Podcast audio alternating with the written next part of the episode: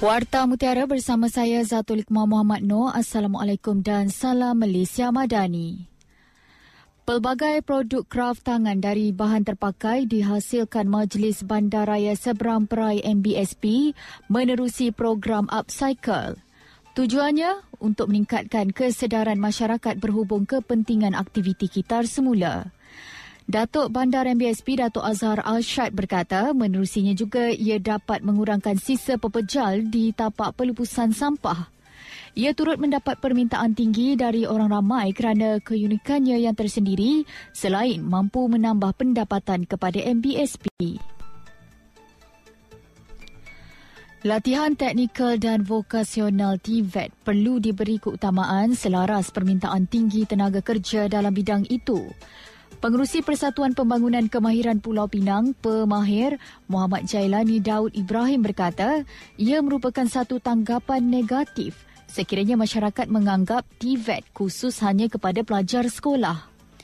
Menurutnya ia kerana kebanyakan negara maju kini memberi fokus dalam bidang ini memandangkan ia menjanjikan peluang kerjaya yang lebih meluas. Beliau berkata demikian selepas mengadakan program pencerahan dan penerangan mengenai rancangan pendidikan latihan teknikal dan vokasional TVET untuk siswa sekolah menengah di Komtar.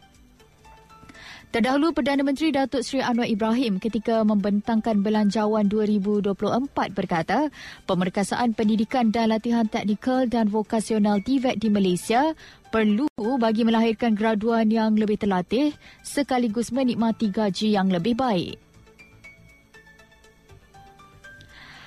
Beberapa jalan utama di negeri ini akan ditutup dan dilencongkan secara berperingkat pada esok bagi memberi laluan sempena penganjuran acara larian maraton antarabangsa Jambatan Pulau Pinang PBIM 2023.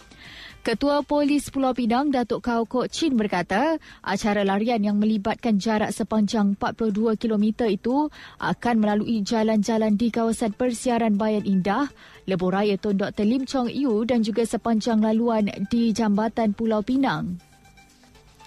Menurutnya penutupan dan lencongan jalan-jalan terlibat akan bermula jam 11 malam sehingga 10 pagi pada Ahad.